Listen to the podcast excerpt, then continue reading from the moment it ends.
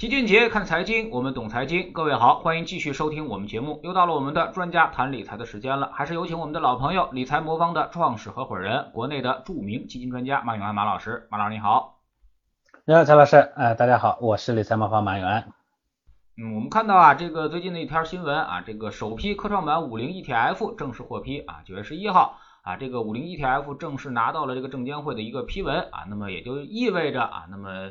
可能我们就能够在市场中买到这个这个创业这个科创板的五零 ETF 指数基金了啊。那么创科创板呢也将迎来这个指数的这个被动投资时代啊。那么马老师今天呢我们来聊聊这个科创板到底该怎么投资啊。第一个问题就是您觉得现在科创板是时候进行配置了吗？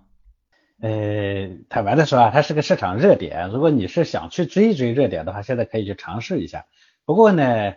大家都知道这个新新上来的东西呢，我们监管机构一般都比较在意啊，所以呃刚刚开始的这个科创板呢，咱们不是说那个呃指数基金啊，说我们说的是现在上来的这些科创板的股票，那这些股票呢，现在其实还是经过了千挑万选和各种审视的，嗯，好处呢就是不坏啊，但是坏处呢是不好，这个话就是要绕口，什么叫不坏呢？就是因为。看的还是比较严嘛，其实大家都也都新闻上也都看到了是吧？各种询问，各种审核，那那意味着说这里头的瑕疵呢相对会小一些。它倒没有说注册制以后呢，这个什么阿猫阿狗和这个神仙呃姐姐全都一块上来的这种呃可能性呢，这一次呢可能都呃不会特别的差，瑕疵呢没有，但是带来的负面呢就跟以前我们的上市的一样。你，看的多了，这个对现在的情况看的多了，他对未来的东西就看的少了，所以呢，想象力我估计可能也没有未来那么大，所以这是现在的一个情况。从这个角度来说呢，它显然还没有真正的把科创板的这个价值发挥出来。那科创板是什么意思？除了说支持这个科技创新性型的这种企业上市以外，最重要的其实就是注册制。那注册制它的特点是什么？就是。里头既有阿猫阿狗，也有神仙姐姐，对不对？那你当然你在里头呢，我们的目标是去追神仙姐姐去的，是吧？所以呢，它是，呃，它的未来可能会更好。这一批里头，你想找到那个所谓神仙姐姐是什么呢？是代表中国经济未来的啊，这个 BAT 啊，它它是不是上市了呢？我们现在不好说。我觉得按照现在的这种严格审视的情况，很可能不在。嗯，因为这种企业一般都是现在呢，可能。各种看上去不好，但它就是有独特的优势的这种企业才会快速的真正成长为未来的这个大树，对吧？呃，所以可以去参与一下，但是呢，这个阶段呢不要抱太大的幻想。但是呢，科创板它的好处也是因为注册制，所以未来呢很多这种代表未来的现在看上去一般般，但是成长性特别好的那种企业呢就会就会就就会来。所以我觉得这是我对它的当下的一个定位，嗯。那您现在觉得科创板调整到位了吗？因为我们看到很多个股上市之后都走出了一个价值回归的路啊。那么现在您觉得它估值合理吗？或者说是它这个呃向下的这个回归啊，那么基本到位了吗？呃，如果仅仅看想象力的话，这些企业的估值确实是太高了。因为说实话，我是说，因为前面审视的还是比较严格了，你非得说它现在是注册制啊。嗯，这个也不完全是，因为还是管得严。呃，这种情况下呢，把他的想象力呢就管的，就是这个简单的说，就我们证监会呢作为一个以前是个特别严厉的父母，最后呢教出的选出来的都是那特别没有成就、没有没有就是哎没有特别的想象力的那种孩子。现在呢稍微放松了一点，但是我们选出来呢可能会有点想象力，但是想象力不是足够的孩子。未来呢我们慢慢变成一个自由的父母了，所以我们就培养出来这个。啊，特别有想象力的孩子，自由的父母也有可能培养出完全叛逆的、啥都做不成的那种坏孩子，对不对？呃，那这个阶段呢，其实我们上来的这想象力稍微差一点的话，我觉得按照现在的估值情况，嗯，不算便宜啊，这是，所以我认为是个阶段性的可以去尝试，但是这个阶段大幅度的投入还是有点过早。嗯，另外呢，就是我们看到这个马上这个蚂蚁集团啊，那么可能也要登陆了，而且再加上之前的这个。这个中芯国际啊，那么也是一上市之后就连续下跌啊。那么您觉得现在如果这个科创板五零 ETF 推出来之后，我们是不是要尝鲜，或者是我们现在是不是要进行这个这个配置？嗯，尝鲜可以，但是不要做，不要基于长期的目标现在去配置，我觉得这时机未到啊。就是我还是那个意思，蚂蚁也是一个巨头了，中芯也是一个巨头。我们以前股市的问题就在于，我们只让那些看上去很成熟的企业上市，成熟的那个。代价就是什么呢？就是想象力不够。那现在的第一批上来的仍然想象力不够啊！真正有想象力的，一定它不是当下你看上去已经光鲜亮丽的那些企业，啊，我觉得这是两个概念。未来有可能这些企业就现在看上去不是光鲜亮丽，但是成长潜力极其啊这个好的，就像这个嗯在国外刚上市的时候的京东是吧？啊，类似于这种呢，我觉得呃的未来才可能会出现啊。那现在很多人都在问说，这个科创板跟这个创业板进行比较的话啊，那么您觉得未来哪个更看好谁呢？我觉得呀，这个按照现在的这个结构呢，呃，或者说对科创板的这个定义啊，因为科创板确实放的比创业板要宽很多。我个人觉得未来的机会更多的可能会在科创板出现。哎，还是这个逻辑，就大家在理解这个事情的时候，一定要把思路捋到捋到这个上面来说。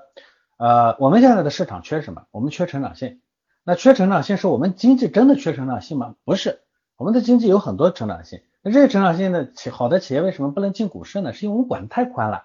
这个成长性好的企业，当下一定不是光鲜亮丽的。如果当下已经特别光鲜亮丽，人人看上去是好企业了，它还能成长多少呢？对不对？所以呢，那意味着说前端呢一定要放得更宽松啊。那所以哪个市场更有机会，你就看前面哪个放得更宽。放的宽松不是说你随便我不管了，你就爱咋咋地，那不是。放的宽松的意思是，我不给你映射那些硬性的指标，是你要赚多少钱，你要多大的规模，你才能上市，你不要设这些东西。啊，你要管他的，就是说我就是这么个样子，我把我真实的一面给你看，你愿不愿意投，那是你你你你的角色，你不要老替投资者去决定说，哎，你只能投这么大的，你只能投盈利这这么多的，这你就就就就就就就管的太宽了，是不是？所以哪个市场更有机会，你就看前面这种真实性的东西管住了，但是呢，嗯，这个门槛的东西呢管的少了，这样的市场一定有机会啊。所以这么看的话，你看科创板的管理的这个门槛显然没有这个创业板的高，对不对？我认为机会呢，肯定这里头就大。嗯，那你们作为理财魔方来说的话，会配这个科创板五零 ETF 吗？现在？嗯，暂时呢，我们比例就就没怎么配。呃，这里头呢，跟理财魔方的两个理念有关。第一呢，我们不长新，所以我们从来不配新基金啊。但我们也不是特别的喜欢去配那个特别早期的这一个一个板块或者行业。因为我的目标是理财，我不是做投资。投资你可以去赌，理财不能赌。所以呢，它要做高确定性的东西啊，这是第一个。第二个呢，也是我前面说的，我认为科创板呢现在只是把门打开了，真正最好吃的那些菜呢还没来，因为还是说现在关注度太高。等到关注度下来以后，那些菜才真正悄没声的可能就上来了。你我一定你你这么你这么看，回过十年以后你回头看科创板里头的明星。一定是敲门声上去的，它绝对不是今天大张旗鼓上去那些，也不是在证监会的千挑万选下给你选出来的那些，绝对不是。所以这个这是第二点，嗯，当然第三点呢，就还是一个投资方式的问题。啊，我们的这个有可能啊，时机适当的情况下，我们会配一点这个 ETF，因为 ETF 它后面是指数基金，指数有个好处啊，就是它不停的去。呃，调换是吧？现在不太好，过一段时间慢慢新的更有利的是进来以后呢，慢慢会调换进去。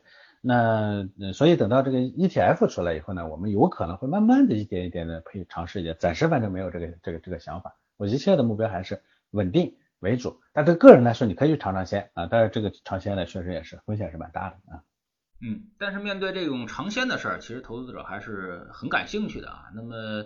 呃，而且在这个尝鲜的过程当中呢，也踩了不少坑啊。那么马老师能觉得这种是什么一个投资心理呢？就是为什么我们那么爱这个尝试这种呃新鲜的事物呢？那其实这个问题呢，其实就是这一段时间我想要给各位说的啊。呃，最近一段时间呢，很多人过度去关注行情如何，但是忽略了自己的操作正确与否。这个我觉得是，反正市场只要热起来，人总会这样啊，这可以理解。但是这个呃，它是不对的啊，这个咱们要明确。因为不论行情怎么样，成熟的投资者基本总能赚到钱。即使行情再好，如果你不会操作呢，你最后是赔钱的。这个我觉得是个基本的理念啊，大家应该认知到的。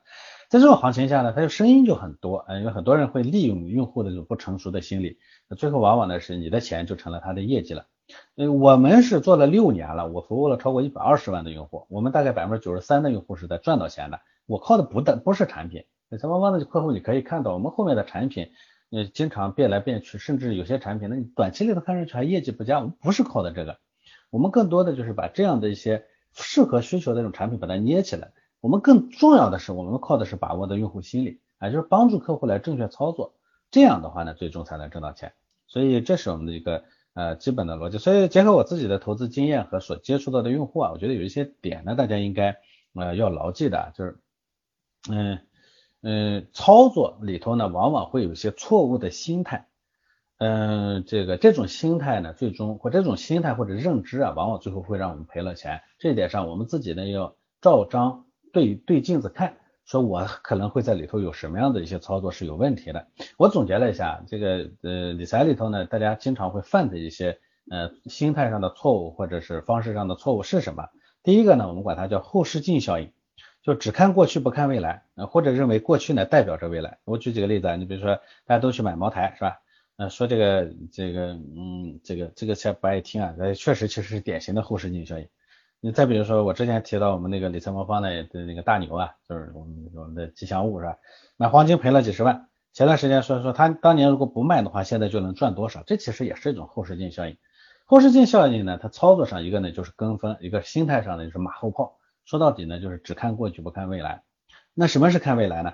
刚才提到的科创板。你你看我在里头提到说，嗯，什么时候有可能会有一些代表明天的企业上来，这就是未来。嗯，但是每一次赔了以后呢，去总结自己在哪里踩坑，下次不要再犯同样的错误，这也是看未来。再往大了说啊，说投资理理财的意识的不断完善，它是未来，是吧？我有个朋友呢，公司很多高管年薪百万啊，但是用于个人投资的就就就就十几万啊，很少。很多人中国人在对于呃投资的这个整体认知上，其实又是很大缺口的。那以前有钱的人去买房子是吧？没钱的人全都是银行保本啊。但是国外大家都知道不是这样哈。以后呢，公募基金会是投资中的最重要的理财必需品。所以我之前做那个理财魔方目的也是这样。呃，这其实是一种一种一种效应。所以如果你现在有了理财意识呢，那你的思维就比别人要迈了一步。呃，但是没必要急着去赚大钱。如果没有的话，你还在看昨天的那种理财方式，那你就是哎，就是叫后视镜效应，这是一种。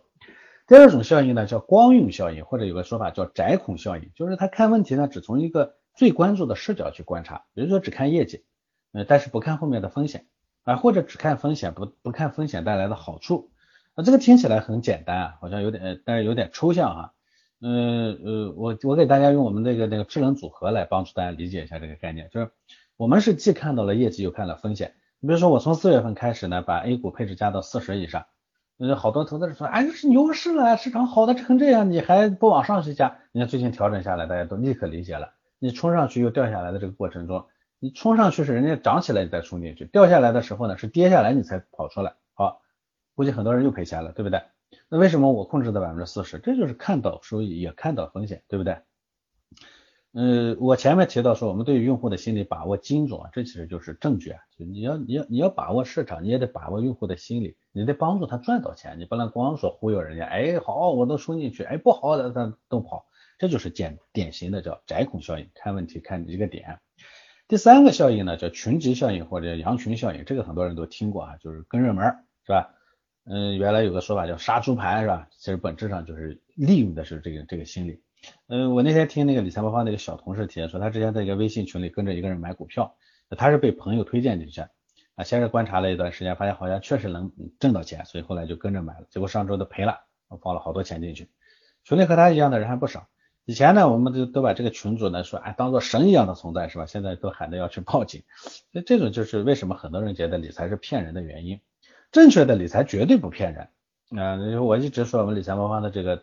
大量的用户里头，大部分人都赚到钱了，这是事实啊，这过去这一年的事实。前段时间我们做了广告啊，我在我们在电梯里做了一个广告，结果呢触动了咱们这个这个咱咱们的朝阳大妈，嗯，去说，哎，他们那个上面说他们有百分之九十四点几的人盈利了，肯定是假的，嗯，报到工商那儿去了，工商跑过来查查半天，说把我们的数据库都调出来看了半天，说，哎，这数据好像还是真的。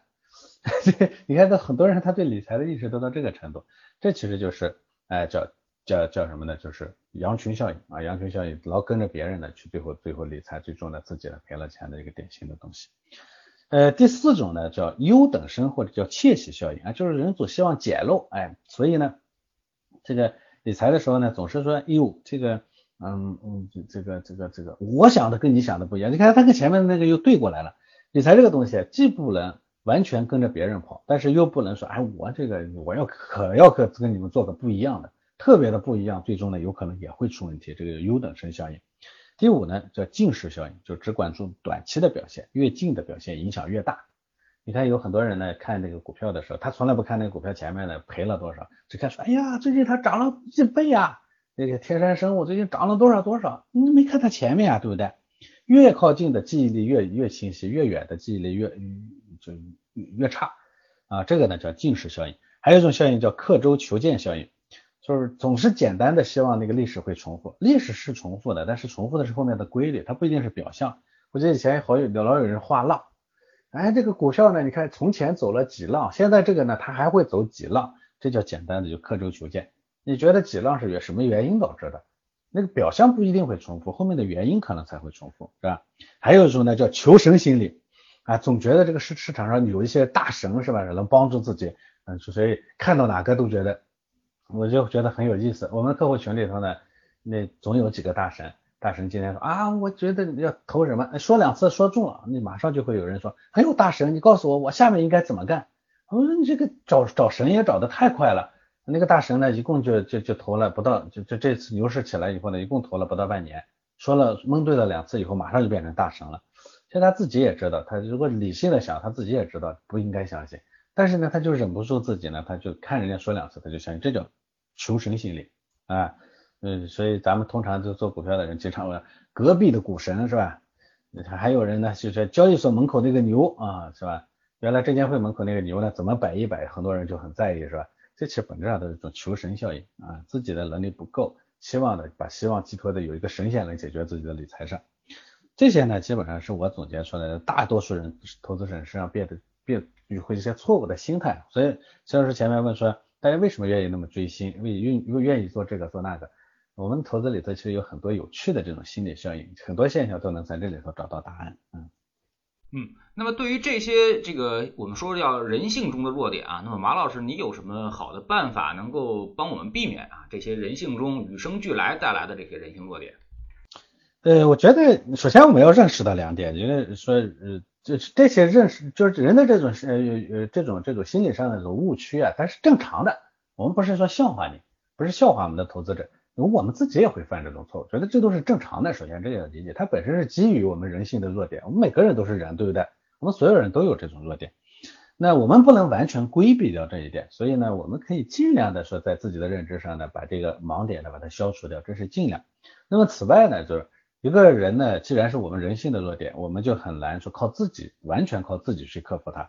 所以这个时候呢，我觉得就非常有必要你就去借助一些外部的工具啊方法，你去你去规避自己的这个有风险。所以我原来一直说，我说我们呢，其实理财魔方这做做客户的心理运营呢，本质上是个拉弹簧的过程。我可不会完全听着投资者的想法走，这个大家都已经感受到，老客户也完全能感受得到，理财魔方从来不完全向客户妥协，很多时候是有怼客户的行为，当然这个不对啊。但是我们有时候呢不听客户的，但是很多时候呢我们又会适当的向客户那边呢有一点点倾斜，那这里头就是个拉弹簧的过程。人呢人性是没办法的，但是我们可以通过这种呃跟你呢伴随成长的这个过程中，当你我觉得你走的太偏的时候，我适当的把你往回拉一拉；当你呢走的正确的时候，那个时候呢我适当的鼓励鼓励你啊，类似于这样的一个方式呢，最终呢我觉得才能把啊人呢。啊，这个走的啊会更快一些。当然，我觉得基础的模式是我们自己先要建立一个正确的认知。这里头认知呢，我觉得有两点哈，就是首先人本质上都是风险厌恶的，这个是正常的啊。我们大部分人的风险承受能力其实并不高，这一点我们一定要认知。当牛市的时候，你觉得你无所不能，那是一种错误的心态。嗯，牛市的时候，你也要知道你的风险承受能力其实是一般的，所以我们一定要把钱呢分配好。啊，这个比如说你的零花钱，你就不要去做这个呃风险投资。你的稳健的钱，孩子的教育钱、养老钱，你不要去去去去去做做风险太高的投资。剩余的那部分钱，你可以才去做做投资。这个呢，我觉得是我们的第一个正确的认知。第二呢，市场是没有人能准确预知的，一定一定要认知到这一点。我前面说的求生效应里头呢，这其实就是你总觉得有人比你厉害，有人会预知市场，怎么可能啊？对不对？你在生活中见过能预知未来的人吗？你没见过，那资本市场怎么就会有预知未来的人呢？资本市场是靠一群人投票，就作用用钱来投票投出来的，投成什么样？那资本市场的变动跟社会的变动是一样的，你不知道这个社会未来会怎么变，你你你怎么会知道这个资本市场会怎么变？那本身就是人性在股票市场的一个反射而已。所以呢，不要过于的去把把期望寄托在。哎，我对未来的预期上，这样不可靠。嗯，所以综合这两点呢，我觉得我们需要做的呢是第一点，借助关专业的工具；第二点呢，在钱的这个分配上，一定要把，哎，不应该去赌的那些钱呢，把它分配好，然后投资的那部分钱再选择一个正确的方式，啊，这个是啊我的一个呃基础的建议，所以我特别建议呢，我原来跟我们的客户一直说，在理财魔方做理财呢，你先要建立一个基本的认知，叫一五四，什么叫一五四？啊，这个一分钱一你要有十十你要有十块钱的话，一块钱放在那个活期账户上，随时支付应付随时的那种流动性要求。五四分钱或者呃四块钱或者五块钱呢，放在稳健组合上。稳健组合呢，它它它挣不了大钱，但是收益比银行理财会高一点。这其实就是基础的底线，有这个底线，剩余的钱你再去做那个高风险的投资。这个我觉得是用这样的一个机制。能比较好的修正你的心态，心态好了呢，人犯这种呃心态的错误的这种概率呢，一下就呃降低了啊。我觉得这个是我觉得一个嗯非常重要的方面。我们的那个稳健组合呢，其实收益率是不错的啊。这历史上看呢，近两年呃一年期银行理财呢，大概收益率只有八点四三，我们稳健组合呢大概是十三点二四。那打个比方呢，比如说你两年前放一笔钱在稳健组合，两年过去呢，它不光能抗贬值，给孩子交学费。还能实现一定的升值，嗯，还可可以给孩子一点那个额外的礼物，呃，我们最近优化了这个产品，提升了我们的算法，所以大家可以去尝试一下，好吧？嗯嗯，最后来我们聊聊行情啊，那么最近这个行情有所复苏啊，那么马老师怎么看啊？那么现在这个是不是，而且在这个上周的时候，我们看到沪深三百出现了一个阶段性的一个低量啊，那么马老师怎么看现在的行情？低量之后是不是意味着市场基本上进入一个平稳阶段了？嗯，不好说，所以我觉得长期一定要乐观，短期一定不要过于乐观，这是我现在对这个市场的一个基本的认知。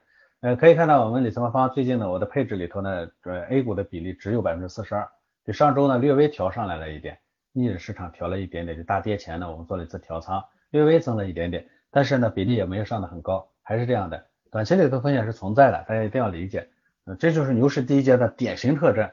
因为它是从量市场，市场从这个板块出来才能进入那个是板块，而且投资者的情绪呢，其实都没有那么稳定。就像上之前稍微调整了一下，所有人都开始担心市场的这个未来，短期短期的担心是对的，但是长期来看呢，它有可能就是错的。所以这个呢，我就是第一阶段的呃特点。那么只要这种心态存在和这种环境存在，那短这市场的波动啊，就会是非常正常的一件事情。它要需要通过这个波动呢来夯实。基础，呃，从外部的环境来看呢，这确实我们的这个呃流动性宽松的这一点呢，是在逐步的收收回去。你看我们的这次 M 二的这个增速呢继续下滑，对吧？然后呢，这个虽然说这一次的社融呢是超预期，但这里头呢主要是政府债券这部分的增加，对吧？所以呢，流动性环境就特别宽松的那个环境呢，正在逐步的收窄，回到一个比较正常的相对宽松的这个状态上来。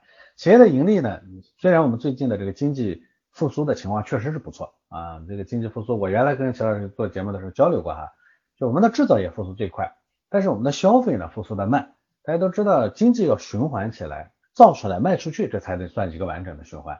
那光生产，如果消费起不来的话，我们的经济增恢复呢是不稳定的。